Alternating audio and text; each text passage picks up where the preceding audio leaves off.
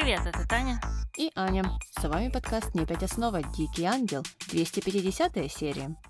Гегель, э, который изучал диалектику, то есть философию про споры, про тезис, антитезис, синтезис, все, что мы очень любят, э, вот он утверждал, что в собеседнике или в противоположном мнении, э, которое совсем не соответствует твоему, всегда можно извлечь что-то полезное в конце концов, даже если это мнение вообще для тебя не непринятное.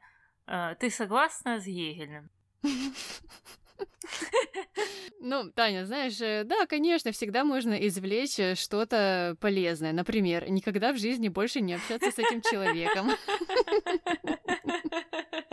Ну, он имел в виду, что можно извлечь что-то полезное из его мировоззрения. То есть э, даже в каких-то ужасных Э, мировоззрениях есть что-то, мол, полезное. Ну, как там, э, для примера, он э, приводил, что поклонники национализма, в общем-то, это исторически стало понятно, что это не, не, не нормальная система да, управления.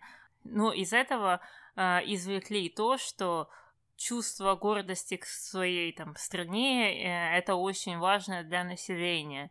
Э, что вот э, даже из вот такой ужасной системы можно выучить какой-то урок. Вот как-то так. Таня, ну вот интересно, а если тебе кто-то говорит, что Земля плоская, э, всем правит макаронный монстр, что ты из этого вынесешь полезного? Э, я тоже, кстати, об этом думала, и единственное, что я э, извлекаю, это то, что нужно что-то делать с системой образования. Нужны реформы в системе образования. А, ну, а с другой стороны, я думаю, что часто эти люди не могут объяснить, почему они так думают. Вот в чем еще большая проблема. Мне кажется, можно было бы больше извлечь, если бы люди могли дать какое-то рациональное объяснение своим взглядам. Но в таких случаях, и вообще часто этого не следует, люди просто не могут объяснить, почему они придерживаются какого-то мнения. Вот оно на каком-то эмоциональном уровне у них есть, и, кстати, это часто, когда мнение касается ненависти к чему-либо, да, эм, оно есть на эмоциональном уровне, когда у людей спрашиваешь, а вот почему? Ты так думаешь, почему, а они начинают эмоционально на это реагировать, но э, нет за этим никакого рацио. И вот в чем проблема. Мне кажется, если бы какое-то рацио было, хотя я не уверена, может оно там быть или нет, то, возможно, из него можно было что-то извлечь. Ну да, возможно, но такие люди мне пока не встречались, по крайней да. мере, среди тех, о которых мы говорили выше. Да, да. Ну, в общем, Егель. Егель родился 250 лет назад. Э, в августе э, прошлого года праздновали 250 лет своего рождения, и много было приурочено к этому событию э, в Германии. И, и, кстати, Маркс наш любимый и Энгельс очень-очень вдохновлялись. Вот эта марксистско-ленинская идеология, это частично списано у Егеля. Так что, в общем, поздравляем, потому что у марксистско-ленинистской идеологии, мне кажется, мы еще вспомним в этом выпуске. Упс, а обещали-то. Ну ладно. Хорошо, давай тогда ближе к нашему выпуску и к Дикому Ангелу. Э, начинаем э, мы с линии под названием «Жена не помеха». Э, и помним, что Марта встретилась с Кларой, женой Репетти, и удивилась, потому что Репетти ей, Марте в смысле, о Кларе ничего и не рассказывал. И вообще, у них скоро свадьба, так что все, давай, Клара, до свидания. Но Клара так не считала. Давай послушаем, что было дальше. Давай. Боюсь, не получится. Я жена Репетти, и мы не развелись. Это какое-то недоразумение. Может, он уже подал на развод? Нет, не подал. А вдруг подал, вы еще не знаете? Когда вы виделись в последний раз? Сейчас он дома. Там он живет. Мы всегда были вместе. Иногда он увлекался, но меня он никогда не бросал. Ни меня, ни детей. Вы меня обманываете. Это очень просто проверить. Как? Приезжай к нам вечером. Или завтра, или послезавтра. Когда хочешь. И обязательно застанешь его дома. Так а что вообще такое туда пришла? Ну, во-первых, эм, раз если она так уверена, что Репети от нее никуда не уйдет, и она принимает его стиль жизни, да, что он может там иногда ходить налево, и ее это устраивает, э, то почему и зачем она тогда пришла к Марте? Это А. И Б, как мы помним, а, Репети вообще убегал куда-то на какие-то острова и даже в тюрьме сидел.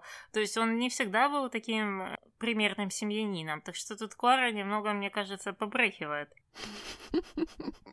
Да, Клара вообще, э, вот-вот, это тот человек э, с непонятным мышлением. Тут никакой рациональности и логики и в помине нет, потому что, как ты сказала, ее тогда это вообще никак не должно волновать, что там Репети делает и что у него за новая пассия. А, но, может быть, может быть, с натяжечкой я могу здесь сказать, что она забеспокоилась, потому что Репети вправду хочет с ней развестись. Но в то же время она здесь-то и сказала, что ничего такого не происходило никогда, и он всегда возвращается. Поэтому, может быть, он уже и с ней разводился до этого, раз она так не переживала. Ну, э, в общем, много неточностей э, и упущений со стороны сценаристов. А, но Клара пригласила Марту в гости обязательно вечером, потому что Репети вечерами дома. И, и потом, уже когда Марта ушла, э, стала приговаривать, что ей жаль их обеих. Клара, ну так ты же выступала такой смельчачкой здесь и рассказывала, что все хорошо, и он вернется ко мне и детям, а теперь себя жалеешь. Ну так угу. ты же знаешь, как это можно решить. Угу, да-да-да, ну скоро это вообще явно что-то нечисто. Не а, ну, а Марта расстроилась из этого всего диалога, побежала плакаться Сакуру, говорила, что все, ничего не будет с Репети, она навсегда останется служанкой, Э, Сакура спросила, что случилось. Марта рассказала ей, что приходила его жена, и он ее вот так вот обманул. И Сакура пожалела Марту в этом случае, несмотря на то, что ей не нравится Репети. Но а, сам Репети утром пришел к Марте, но его по дороге к ней перехватил Рамон и позвал пообщаться у себя в кабинете, в смысле в саду сказал, что его повесит, э, потому что он знает о том, что тут женат. Э, Петя стал оправдываться, говорить, что ну женат, женат, но я же развожусь. А Рамон сказал, слушай, ну жена твоя точно об этом не знает. Э, и Репетя тут уже стал катить бочку на свою жену, говорить, что это она патологическая врунья, и пообещал Рамону, что все будет нормально с Мартой, и попросил Рамона обратно ее как-то вернуть к себе. А, но Рамон не купился на его вот эти оправдания и сказал, что если он увидит его с Мартой, то обязательно убьет. Но Репетти тоже расстроился и стал себе приговаривать себе и деревьям вокруг, почему в стране столько грубости. Ну, слушай, тоже, да, есть такие люди, живут они в мире, э, пакостят, пакостят всем, а потом вот э, ага. стоят и общаются с деревьями и думают, э, размышляют, почему это вокруг столько грубости. Ну-ну, репети. Но он не остановился. Пошел потом к Феде, но перед этим встретился с Берни и пристал к нему почему-то с вопросами о том, почему это Берни его недолюбливает. А, но эту всю непонятную дискуссию перебила Сакора, которая пришла в гостиную со скалкой и выгнала Репети и сказала, чтобы он не приставал к Марте. А Марта, в свою очередь, пошла пообщаться с Луисой и рассказала ей, что у Репетти, оказывается, есть жена. Ха-ха, ну, разве Луиса об этом не знала? Кстати, вот теперь тоже интересно, что Луиса думала, когда Репетти к ней приставал. Ну, мне кажется, если они так тесно общаются, она же должна была знать о существовании Клары или нет. Э, в общем, намудрили тут конкретно. Так вот, Марта попросила о помощи у Луисы. Луиса сначала подумала, что Марта хочет убить Репетти. Но та ответила, что нет-нет-нет, я хочу за него выйти замуж. И здесь Луиса не поняла, что это за месть такая странная. На что Марта ответила, что это просто бизнес, и пообещала отблагодарить Луису после свадьбы. Но Луиса сказала, что нет необходимости, она поможет просто так потому что не любит, когда страдают из-за любви. С каких это пор? Я вообще не поняла, к чему это была фраза. Это что, мы поржали? Я не знаю, я не знаю, ну разве что. Или, может быть, ее тронули те слова Ива о том, что она ничего не знает о любви, и теперь она решила, что она все знает о любви и будет помогать всем подряд, кто будет просить помощи, э, ну, какой-либо, какой-либо связанной с э, отношениями. Ну и Марта это ничего не поняла, а Луиса ответила, что она просто может на нее рассчитывать. Угу. Ну и Позже уже Марта пригласила Репетти в особняк, э, сказала, чтобы тот не боялся туда при приходить, с мамой разберутся, мама не помешает, но как раз в этот момент прибежала Сакуру и стала там кричать, э, но Марта попросила оставить их в покое с Репетти. Эм, сказала, что он обязательно разведется и также женится на ней. Репетти стал поддакивать, а, ну а Сакура была в шоке и расстроена от таких вот э, скачков, не знаю, в статусе отношений Марты. Э, да, просто как-то глупо это все, и непонятно, почему Марта вцепилась за этого репетия. Она его ненавидела до этого, и странно было, что она не предполагала, что у него там какие-то деньги могут водиться. Тут уже все решают деньги, и даже жена не помеха, хотя Марта, ну, жена-то может и отсудить эти деньги у репетия. Об этом ты не подумала? Mm-hmm. Mm-hmm. В общем, какие-то странные перемены в ее поведении, и ну, для меня это непонятным осталось. Mm-hmm. Да, да. Ну, наверное, это такая дурацкая подводка к тому, чем закончится этот сериал. А, но я, честно говоря, не помню, как будет происходить этот переход от Марты охотницы за деньгами до Марты любительницы дворецких. Спойлер, спойлер. Ну да, посмотрим. А пока переходим на вторую линию под названием «Реабилитация Феде», как мы и пророчили. Помним, что в конце прошлой э, серии Милагрес э, накричала на Ива э, и спрашивала там, как он мог ударить отца. Ива ответил, что он, конечно же, конечно же, не отец ему, а Милагрес э, сказала, что он его воспитал как сына. Ха-ха-ха-ха-ха. Э, ну и Ива тоже так э, ответил, собственно, сказал, ха-ха-ха, это вранье. Феде на самом деле испортил ему жизнь, да и ее еще бросил. Ну, здесь я на стороне Ива все-таки, хотя я не считаю, что нужно было бить Феда mm-hmm. в то же время. А, Милагрос э, ответила, что Феда ее отец, и если у Ива есть что-то против него, то он будет иметь дело с ней. Окей.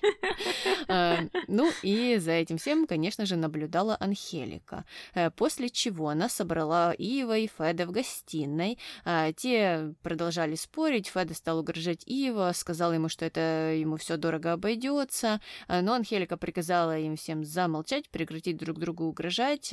Ива ответил, что он не хочет общаться с Феде, но Анхелика приказала им помириться, а не то выгонит их из дома. Ой. Окей. И в угол поставит еще. И, не знаю, еще на гречку, наверное. И забирать телефоны.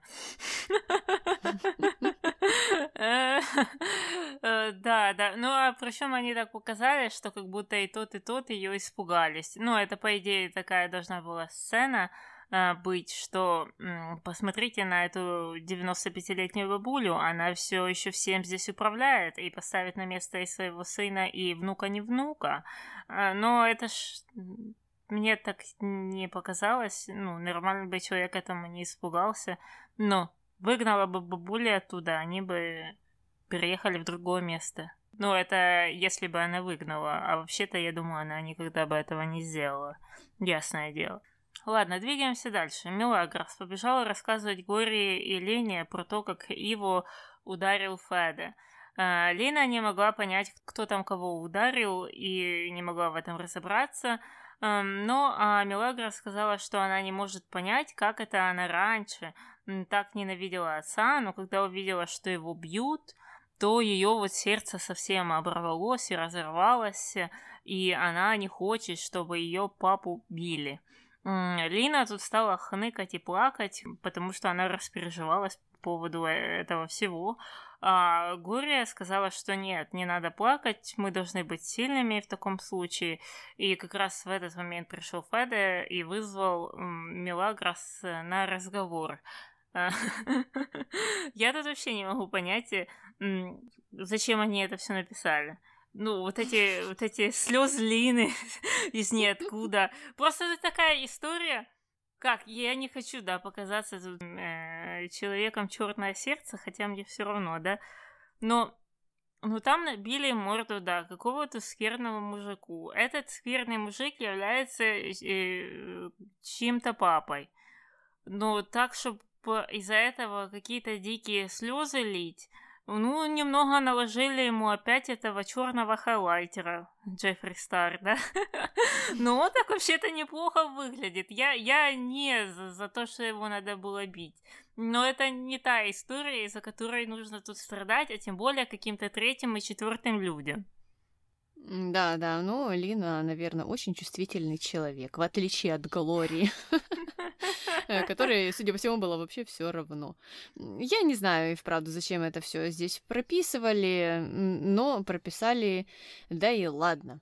Феде решил поблагодарить Мелагрос за то, что она его защитила. О, боже, такая защитница. Мелагрос ответила, что он же ее отец, на что Феде сказал, что он же не самый лучший отец, потому что с момента их встречи она дала ему больше, чем он ей с момента рождения. А, ну, а Мелагрос тогда уже сказала, что нет, подожди, ты же дала мне жизнь. И вот, теперь, значит, ты самый лучший в мире отец. Окей. А Феде э, ответил, что она она дала ему любовь. ну, такие комплименты, комплименты. Э, и потом это все должно было прийти к какой-то драке, мне кажется. Было бы смешно. Э, ну, и Мелагрос потом спросила, больно ли ему. Тот сказал, что да. Та предложила лед, но Фед ответил, что дело не в ударе, и расплакался. И там потом пошли обнимашки, ну и вот, собственно, собственно, отбеливание Феды. Да-да-да, как долго это все продлится, как долго это будет все держаться. Угу. Ой, ну, кстати, особо не было людей, которые прониклись этой идеей и очередной любовью к Феде, то есть Э, не было комментариев в стиле «Ну, Феда, вот он, может делает какие-то ошибки, но он же такой прекрасный отец, как они любят писать, да?» э, Нет, нет, не было. Ну, вообще, мне многие сцены тут показались страшно натянутыми за уши. Это в лучшем случае. В худшем случае натянутыми за уши и очень сильно переигранными. Да, да, и смысла в них было мало. Как и мало смысла было э, в следующем диалоге. Милагр встретилась с Ива, и тот хотел извиниться. Давай послушаем. Давай. Прежде всего, хочу извиниться за вчерашнее. Не передо мной тебе нужно извиняться, а перед Федерико. Я пытался. И? Он не хочет слышать. Он обиделся и правильно сделал. Милагрос. Попробуй еще, пока он не согласится.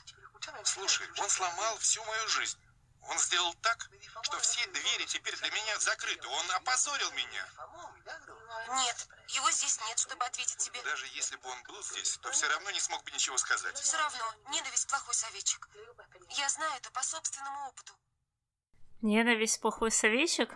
Да ты что, Мелагрос? Ну, она так говорит, словно она раскаялась, и она уже больше никогда-никогда в жизни не будет поступать, исходя из э, чувств вот как раз таких э, злых э, и негативных. Но это же случается постоянно. Постоянно uh-huh. это uh-huh. происходит, и она не отпускает эту ненависть, или ненависть не отпускает ее, и это э, одна из самых главных эмоций, которая вот поселилась в ее голове, душе, не знаю где там. Да, да, я, я тоже не могу понять. Ну, не, вернее, я, я понимаю, зачем это было написано. Потому что нам должны были показать, да, что Мелагрос, она вот так вот э, хочет э, дружбы вокруг нее, дружбы ее э, жениха, не жениха, с ее папой, э, папой. Но в это просто тяжело поверить, так что э, двигаемся дальше. Феде сказал Ива, что он не простит этот удар, ему, видно, было очень больно. Но Ива сказал, что, слушай, я уже извинился, сказал, что вот тогда, в тот момент, потерял голову. Но зато вот ты, Феда, запомнишь это все на всю жизнь и от, наконец-то отцепишься от меня. Э, Феда сказал, что нет, он согласился на вот этот разговор с Иво только ради Анхелики, Э, но э, реванш еще впереди. Э, и как раз пришла в этот момент Пилар, принесла телефон э, для Иво, и на том конце был какой-то анонимный э, человек, э, компаньон, как было сказано, который хочет встретиться с Иво и что-то обсудить. И вообще, кто этот человек? Это как-то связано с этой историей с Феде? Не знаю, но раз Пилар принесла телефон именно тогда, то я подозреваю, что да, но я не помню, что там дальше будет. но было смешно, да, что они опять так боятся бабушку и маму, э, и что как э, малые дети э, общаются и говорят, что да-да-да, но пока она отвернулась и не видит, я тебе сейчас щелбан такой будешь знать. Вот это мне напомнило их поведение, такой какой-то разговор.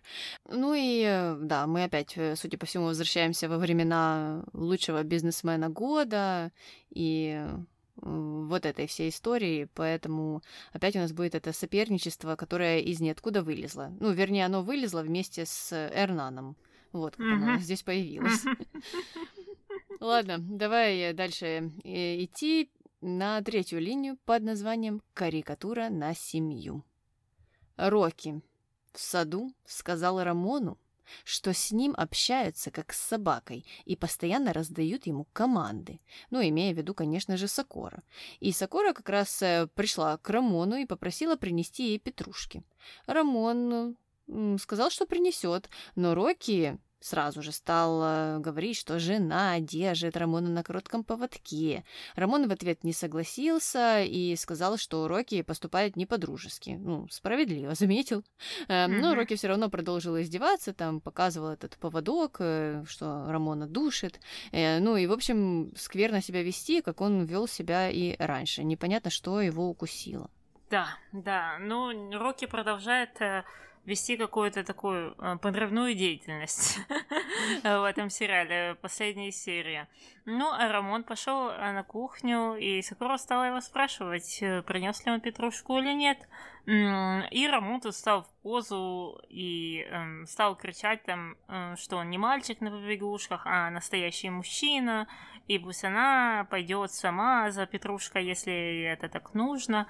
Ну, Сакура ушла, а Руки стал его хвалить э, за вот эти его слова, но это еще не все, э, потому что, э, чтобы вот полностью доказать, что ты такой мужчина-мужчина, то для этого нужна вечерняя прогулка.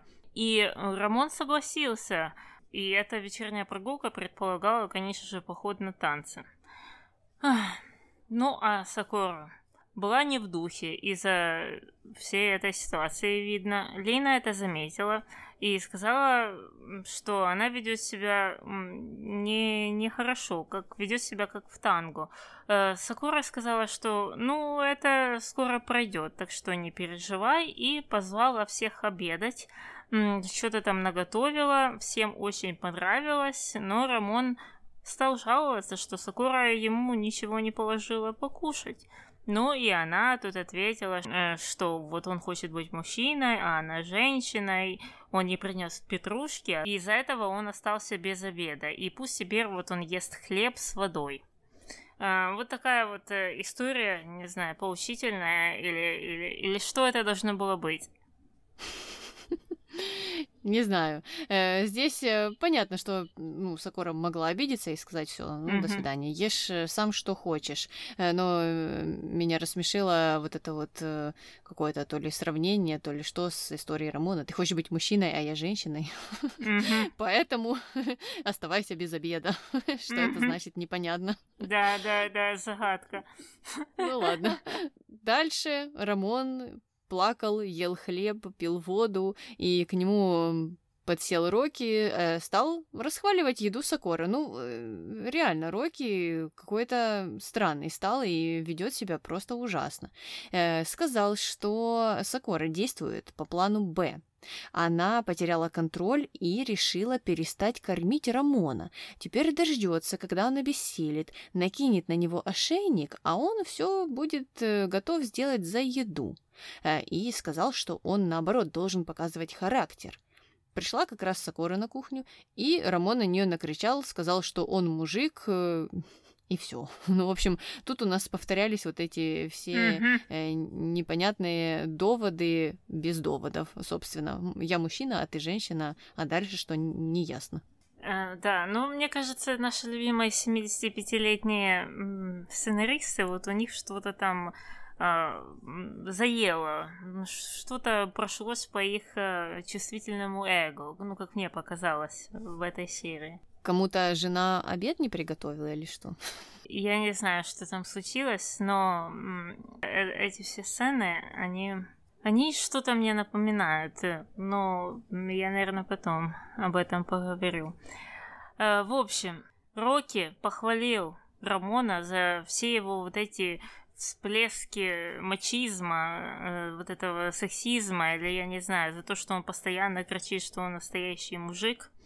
Но Рокки был с этим частично не согласен, потому что на данный момент он еще не совсем мужик. Для того, чтобы он стал настоящим мужиком-мужиком, нужно сходить на рыбалку. Слушай, ну эта книжка настоящего мужчины становится все интереснее и интереснее. Там э, да. столько этих пунктов. Ну, знаешь, честно говоря, а, с одной стороны, это смешно, и понятно, что это писалось как такая карикатура, какая-то комические сцены.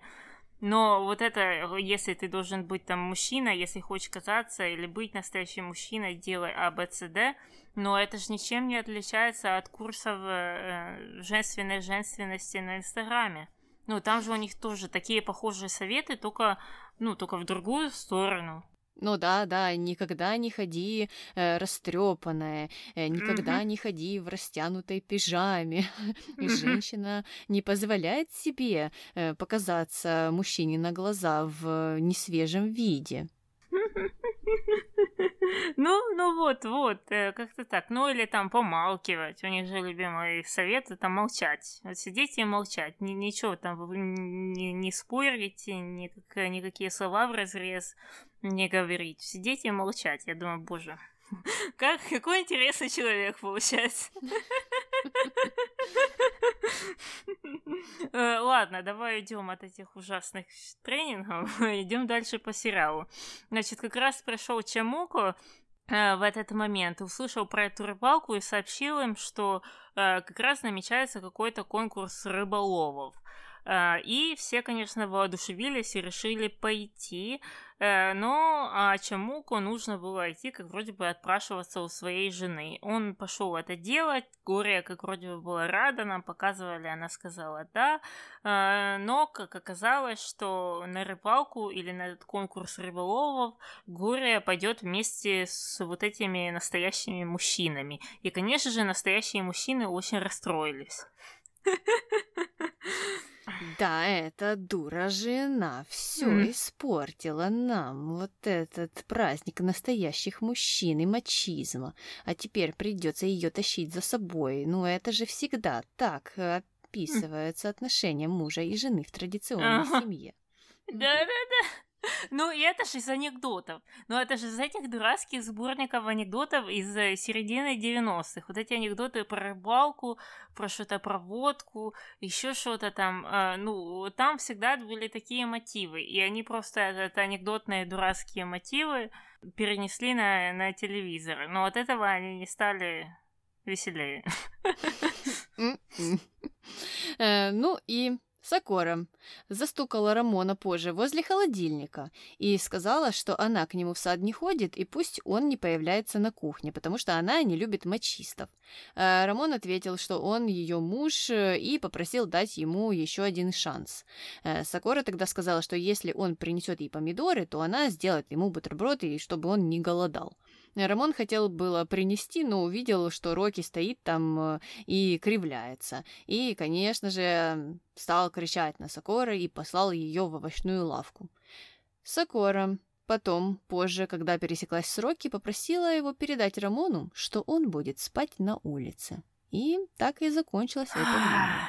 Да, но, кстати, Рокки тут уже с другой стороны стал подливать огонь и говорит Сокора, что Да, так и надо, так и, и правильно ты говоришь Рамону, надо, нужно бороться с этими мачистами.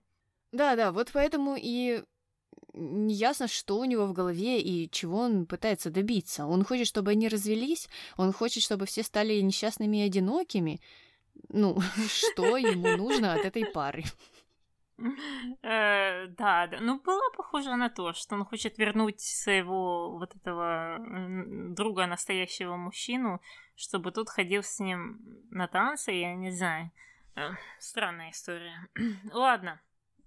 Давай тоже ее оставим и перейдем на еще более странную историю, обещаю. Линия называется теннис. Теннис большой, это хорошо.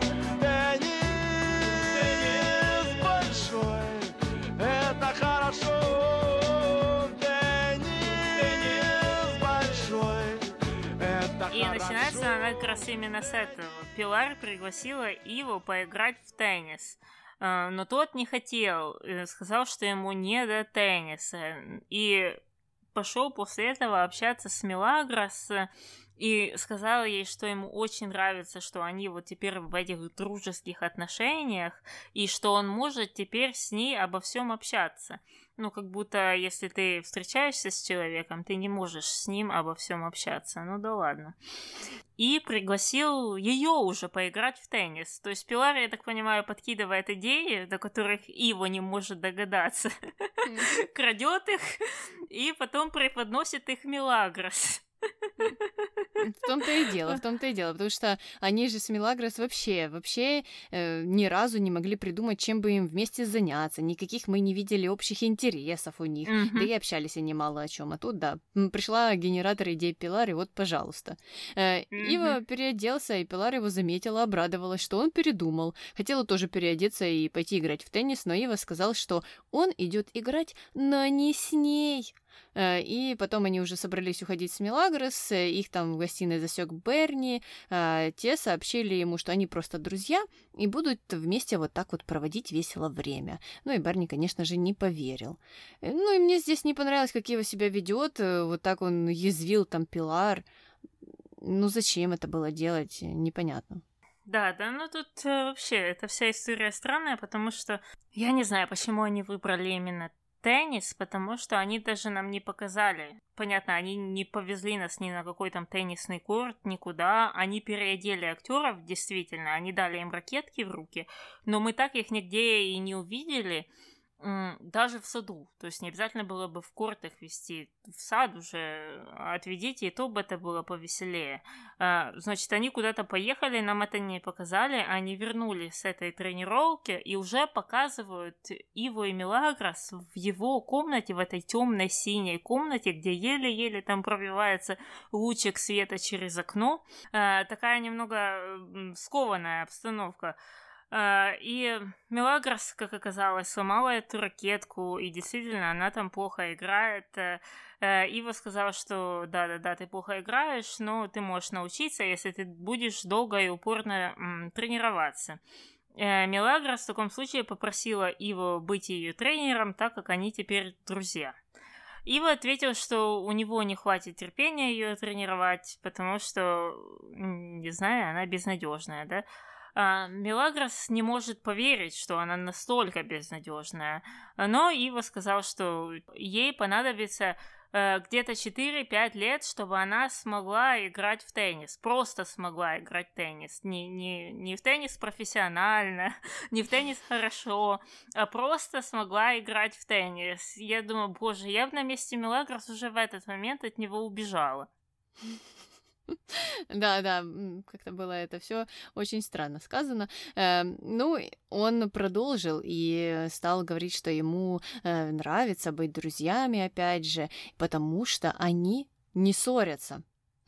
Таня, ты слышала новость? Ива и Мелагрис не ссорятся. Да, прошло три часа, они ни разу не поссорились. Ммм, это прогресс. Да, да, и Ива уже не животное, которое избивает своего отца, не отца. Ну, э, и после того, как уехал Бобби, Ива же не с кем поговорить, а тут вот есть такой прекрасный друг, как Милагрос, э, с которой он может говорить обо всем, о чем нам, конечно же, непонятно, нам это не показывают, э, но обо всем. Угу. Да, да. Ну, а дальше опять мы в этой комнате, опять у нас клаустрофобия, э, потому что Иву решил все-таки стать, я так понимаю, тренером Мелагрос и начал с того, что он стал ее учить держать эту ракетку. И это все опять же происходило в его комнате не в саду, не где-то на природе. Все в этой комнате. Ну, совсем такой, знаешь, бюджетный вариант. а, ну, а Милагра стала жаловаться, что вот у нее ничего не получается, и она играет в теннис, как Иво играет в футбол. Ну, там Ива вроде бы хотела видеться, но они как бы замяли эту тему. Ива уже потом хотела идти в душ, Милагра собралась уходить, но Ива предложил почему-то ей остаться. И Мелагра сказала, что друзья не приходят к друзьям, когда те в душе. По-моему, э, вполне, вполне нормально. Просто это странно со стороны Иву настаивать, чтобы она осталась у него, пока он моется. Ну, смысл? Смысл ей там оставаться? Но он просто хотел, чтобы она осталась э, и вместе с ним помылась. Э, вот почему. Э, и поэтому он и сказал, что он не уверен, что они друзья. Ну а как же общение, как же вот эта вот жизнь без ссор?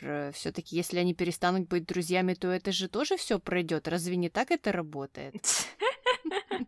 Ну, действительно, действительно. Но самое интересное случилось, когда в комнату вдруг неожиданно пришла Пилар, и эти двое, Иво и Мелагрос, подскочили с этой детской кроватки, встали, чуть бы не подпрыгивая, э, и это выглядело, как будто им по 12 лет, и в комнату зашел ее папа, допустим, да. Очень странно это было сыграно, срежиссировано, я не знаю зачем. И Пилар стала тут допрашивать их, как будто она действительно чей-то там отец, где они были и все. Те ответили, что они играли в теннис и только в теннис, и стали приговаривать, что да, как друзья, мы только друзья, играли в теннис, непонятно зачем. Пилар сказала, что она не дура, она все понимает, но Милагрос настаивала на том, что они с его друзья, и это все. Да, и они уже собрались уже после этого э, расходиться. Э, Иво побежал в душ. Э, Пилар тоже, как вроде бы, хотела к нему присоединиться. А Мелагрос это все взбесила, и она тоже побежала за ними в душ. Таня, молодец. Молодец. Я выпишу тебе орден только за то, что ты это все пересказала. Э, и что, что было дальше? Вот что было дальше? Пожалуйста, поверните камеру и покажите нам. Они все пошли вместе в душ. Что было дальше после этой сцены? Ну, непонятно, непонятно, как это у них там все э, все происходит. Мне больше всего было непонятно, почему они стали отчитываться перед Пилар. Да, да, словно Пилар официальная девушка Ива, или жена даже, uh-huh. ну, или папа uh-huh. Ива или Милагрос. Uh-huh. Угу, непонятно, зачем это было так сделано. А, но в общем, а, дальше случилось что-то похожее, потому что уже после душа Пилар стала допрашивать Ива, почему он играл в теннис Мелагрос, а не с ней. Ива тут э, ответил, что он сам решает, с кем ему играть в теннис. Ну, а Пилар стала ныть, э, что вот э, она ему, значит, не нравится. И тут Ива ответил – что нет, она ему нравится, но он свободен и не хочет никаких свадеб. Пилар ответила, чу, так нет проблем, я тоже ничего из этого не хочу. Я люблю играть. Э, и его как вроде бы это обрадовало. И они там сошлись на том, что они будут э, вот этими друзьями непонятными, да, скорее всего, с привилегиями. Ну, тут меня волнуют вот эти фразы Иво, потому что как ты не смотри на эту ситуацию, с какой бы ты стороны к ней не подошел, в любом случае он получается лохом. Потому что Смотри, ну вот эта фраза «я свободен и не хочу никаких свадеб», она же предполагает, что это распространяется на всех. Ты не можешь быть свободным в этом месте и не свободным вот здесь вот. Ты не можешь не хотеть свадеб тут вот говорить и хотеть их там. То есть если это принимать эту фразу за правду, то получается он ну, нехорошо относится к Мелагрос, когда говорит, что он там ее любит, и у них будет 19 детей, и вот сейчас, сейчас, сейчас будет свадьба, если это правда, и он ничего этого не хочет. Если он врет, и он действительно там хочет эти все вещи с Мелагрос, то какой смысл ему сейчас это говорить? По-моему, лучше всего было бы сказать, слушай, Пилар, я тут вообще собираюсь жениться через три дня и там жить вечно с Мелагрос, и мы уже планируем 23 ребенка к следующему году. Так что, извини, извини, ты не входишь в эти планы. А тут получается, как и не туда, и не сюда. Да, он сам себя загоняет опять в угол, э, и он прогнозирует проигрыш в этой ситуации, как бы она ни повернулась для себя, потому что или та, или другая будет э, недопонимать или злиться, ну, или какие-то другие последствия будут негативные для него. Э, я согласна, но Ива же у нас не отличается умением общаться, поэтому он mm-hmm. себя и поставил здесь в такую ситуацию. Ну, а мы Переходим на последнюю, пятую линию. И давай, наверное, начнем с аудио. Давай. Понимаете, что я хочу сказать, Падре? Стены исписаны, повсюду следы сырости. Я знаю. Это еще не все, посмотри сюда. Не может быть. И это дом Господа. Не может быть. Скажите, Падре, сколько банок краски потребуется для всего приюта? Слишком много. У нас денег не хватит даже на кисти. За дело берусь я. Достанешь краску? Краску, маляров, леса, кисти, как у Пикассо. Ну что, не прошло и две серии после благотворительного турнира, а монастырь уже обанкротился. О боже, даже на кисти нет денег, Таня, даже на кисти. Ну куда? Куда можно было просадить? Как минимум 10 тысяч. Как минимум, потому что Луиса должна была только это заплатить. А если все играли, все же должны были какой-то вступительный взнос тоже внести.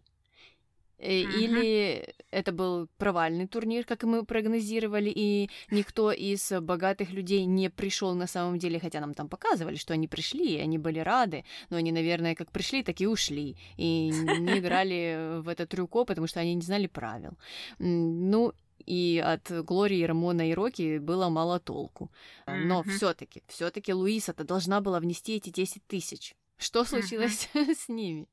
За два дня, за два дня что случилось? И знаешь, что меня еще немного заинтересовало? Они когда шли и смотрели на эти стены, а там такая хорошая, знаешь, э, кирпичная стена, старые кирпичи, понятно, вот это историческое здание.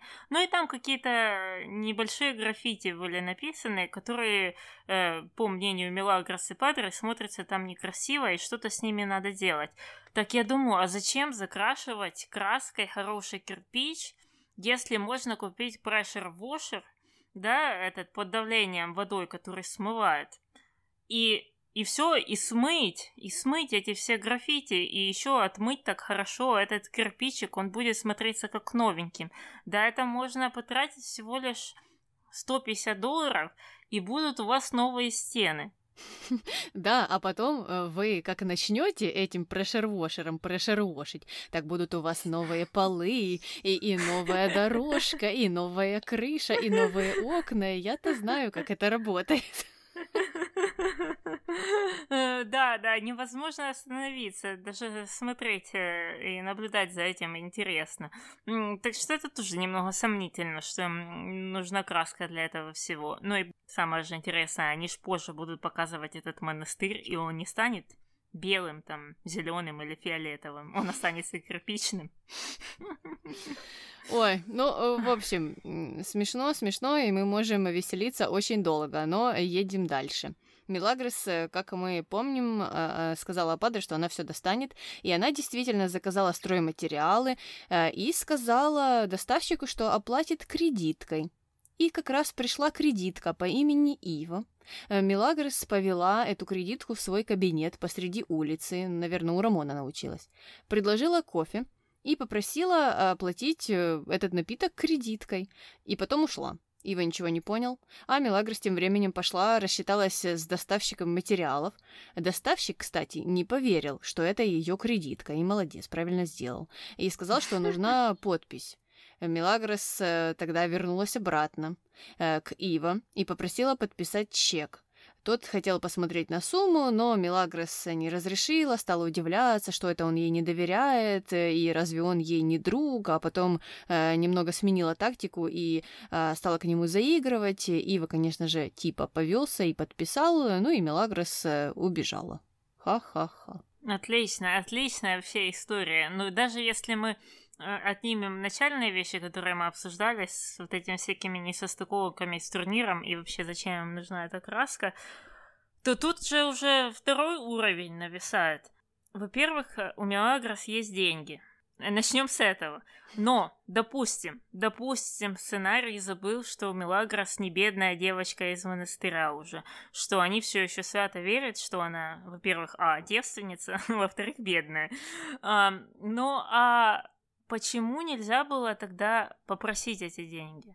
Зачем нужно было продумывать вот эту хитроумную сцену, идти на обман, а, а потом еще на манипуляцию с этими заигрываниями, со всеми этими вещами, для того, чтобы выудить эти деньги, если можно было просто обратиться, вы же там теперь типа друзья, и вы так хорошо общаетесь, обратиться к нему, если с ним не получится, обратиться к бабушке, обратиться еще к кому-то.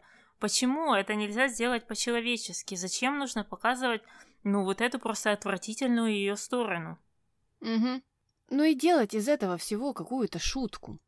Зная, опять же, кто это смотрит. Э, ну, вернее, Ладно, смотрят это разные люди, но если это смотрит хоть какая-то доля э, молодых людей, тинейджеров, зная, что это может как-то повлиять на формирование ценностей, установок и того, как вообще нужно общаться и поступать с якобы друзьями, э, ну и не использовать их как кредитки свои. В общем, mm-hmm. да, мне тоже очень не понравилось э, то, что они тут э, это все превращают э, в какую-то игру. Хотя на самом деле это все не соответствует э, тому же сценарию, э, и это все можно было описать по-доброму. Но они почему-то uh-huh. пошли в сторону uh-huh. опять каких-то негативных поступков, какого-то обмана, ну и каких-то таких гнусных, неприятных делишек, которые всегда тянутся за Милагрос. Да, я же говорю, они решили почему-то демонстрировать злую сторону э, вместо доброй, хотя это можно легко сделать, даже, даже если, да, мы откидываем ту идею, что у нее есть деньги, даже если мы золотые рыбки на это закрываем глаза, то действительно можно, можно было сделать это просто по-другому, и если бы они хотя бы вставили один адекватный диалог между этими людьми, что она действительно к нему обратилась, да, и это можно было так обернуть, боже, это же было бы прекрасно за этим наблюдать. А вместо этого мы всю эту серию наблюдаем за ужасным, ужаснейшим переигрыванием в этом дуэте. Просто ужас. Вот эти все сцены с теннисом и с, э, да, с тренировками, они же просто отвратительные. Мало того, что там вся обстановка, вот это, оно делает его как какое-то домашнее видео. Значит, какое-то непрофессиональное видео, такое какое-то ощущение было. Из-за того, что, ну, понятно, неподходящая съемочная площадка, освещение плохое, все плохое. Так они еще там явно устали. Я их хорошо понимаю. Когда ты уже на 250 серии в этом сериале, и ты снимаешься по 17 часов в день, я им верю, но, но все-таки это явно повлияло на их работу. Да, наверное, усталость сказывается, а и второе это вот этот непроработанный сценарий, какие-то обрезанные моменты. Там мы пошли играть в теннис, там мы уже сидим в комнате, э, там мы теперь пошли пообщались э, в, в одной обстановке, потом перескочили куда-то совсем в другое место, и это как-то все так эпизодично, оно э, друг с другом никак не связано. Э, и потом мы все побежали вместе в душ, а что дальше, непонятно. Мгм. Поэтому Мгм. на это и трудно смотреть, и в это трудно верить. Ну, я не говорю, что кто-то когда-то там из нас верил в эту э, мыльную оперу, но тем не менее, хотя бы поначалу они что-то там как-то чуть-чуть старались, э, не знаю, на 30%, а теперь всем все равно. И когда ты пытаешься понять, э, какой смысл стоит за теми или иными поступками, э, тебе становится все сложнее и сложнее, потому что нет даже никакой вот одной одной линии, которая бы через одну серию хотя бы прошла. Э, Да, да, все, все, конечно, идет по наклонной. Эм, Да, и за этим приходится наблюдать. Ну ладно, давай остановим это все, потому что это была наша последняя линия, и переходим к нашим номинациям. А Есть ли у тебя герой? Ты уже так этот вопрос задаешь, да, Таня? Есть, есть, я тебя удивлю сегодня. У меня есть герой, и это доставщик краски и других стройматериалов. Потому что он знает, он знает эту репутацию Мелагрос, и он уже был готов. И он хотя бы как-то попытался обезопасить себя, попросил подпись, э, потому что иначе потом бы еще бы и его она обманула, я уверена. Мгм. Да, да.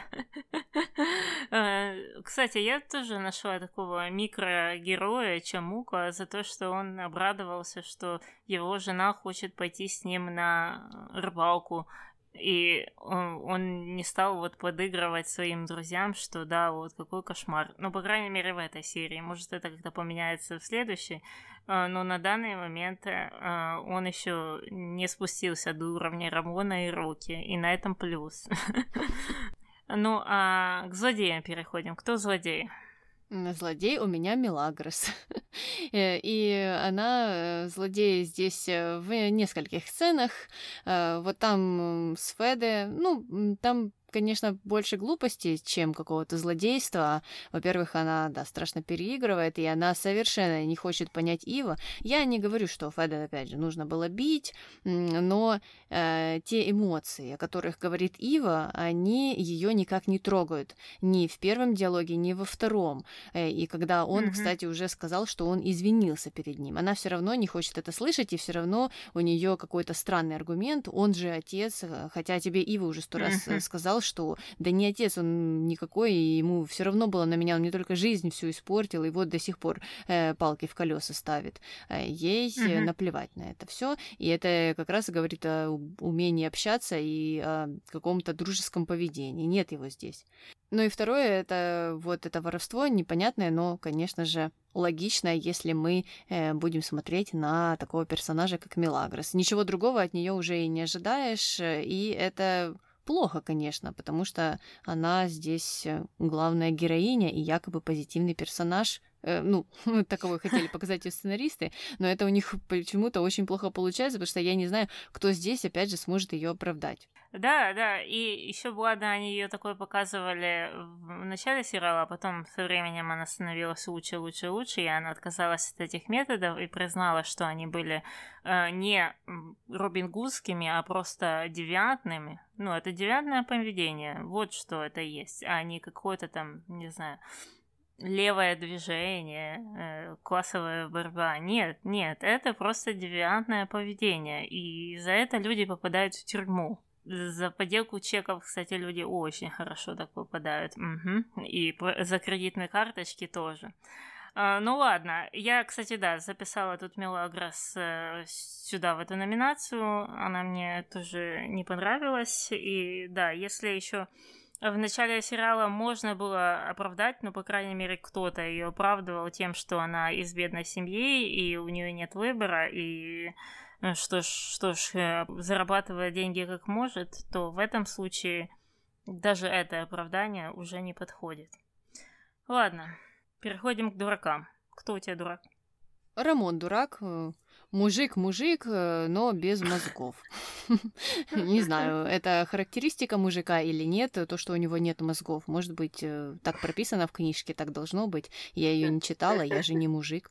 Но он э, ведется на все то, что говорит его дурацкий друг, не друг Рокки, который хочет разрушить его семью, а Рамон почему-то не замечает этого и считает, что нужно слушать вот этого друга, не друга и делать все, как он скажет.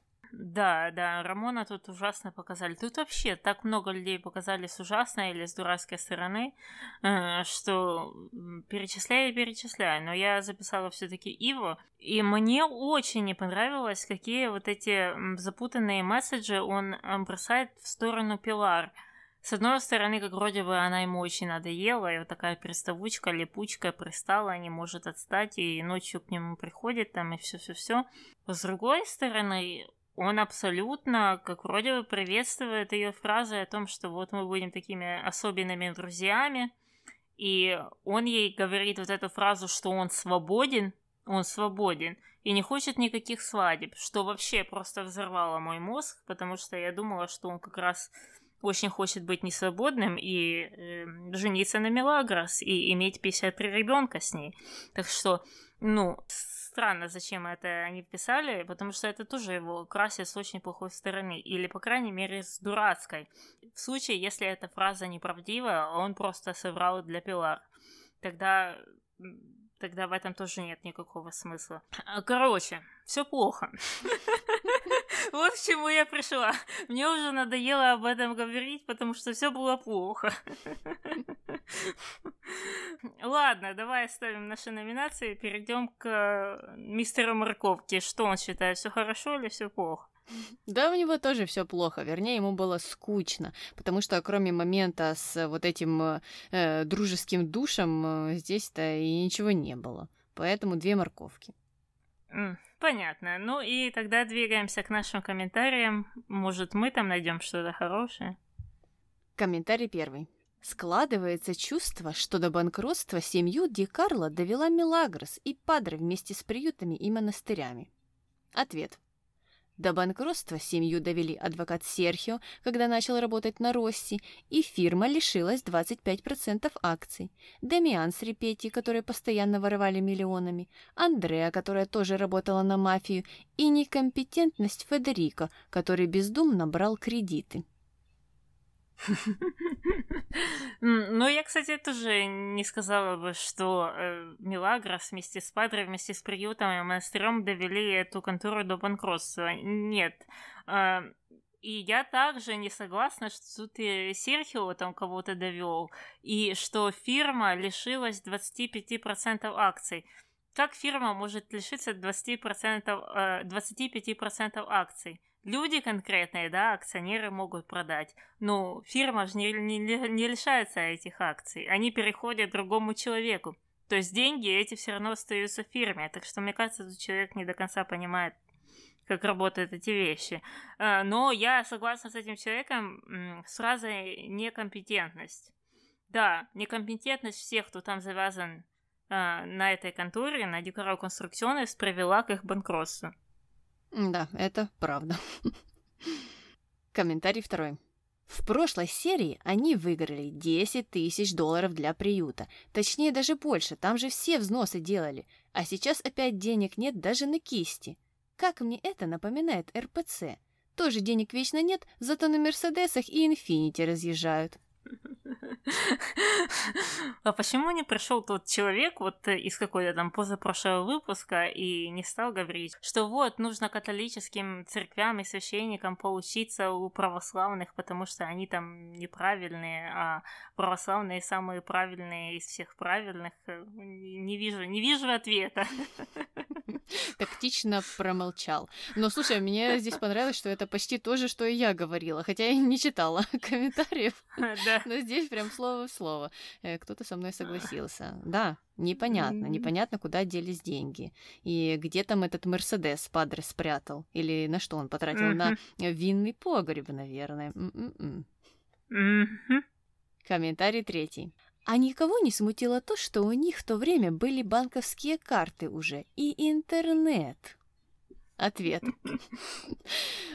Потому что интернет появился в 80-х, массово распространился в начале 90-х, а банковские карты появились в 50-х. В 99-м жизнь не так радикально отличалась от того, что мы имеем сейчас, и динозавры по улице не ходили.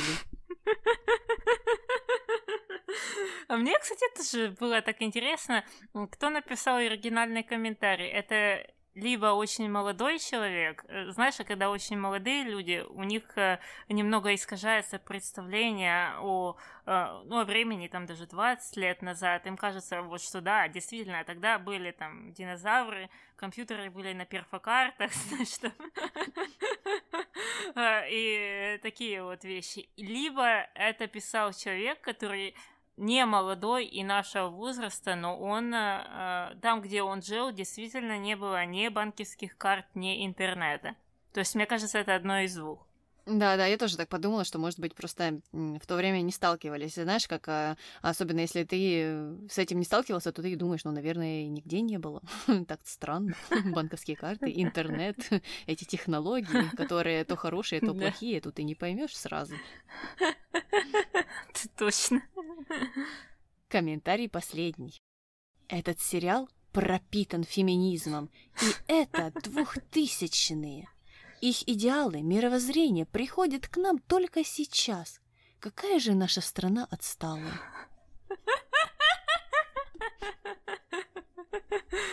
О, ужас.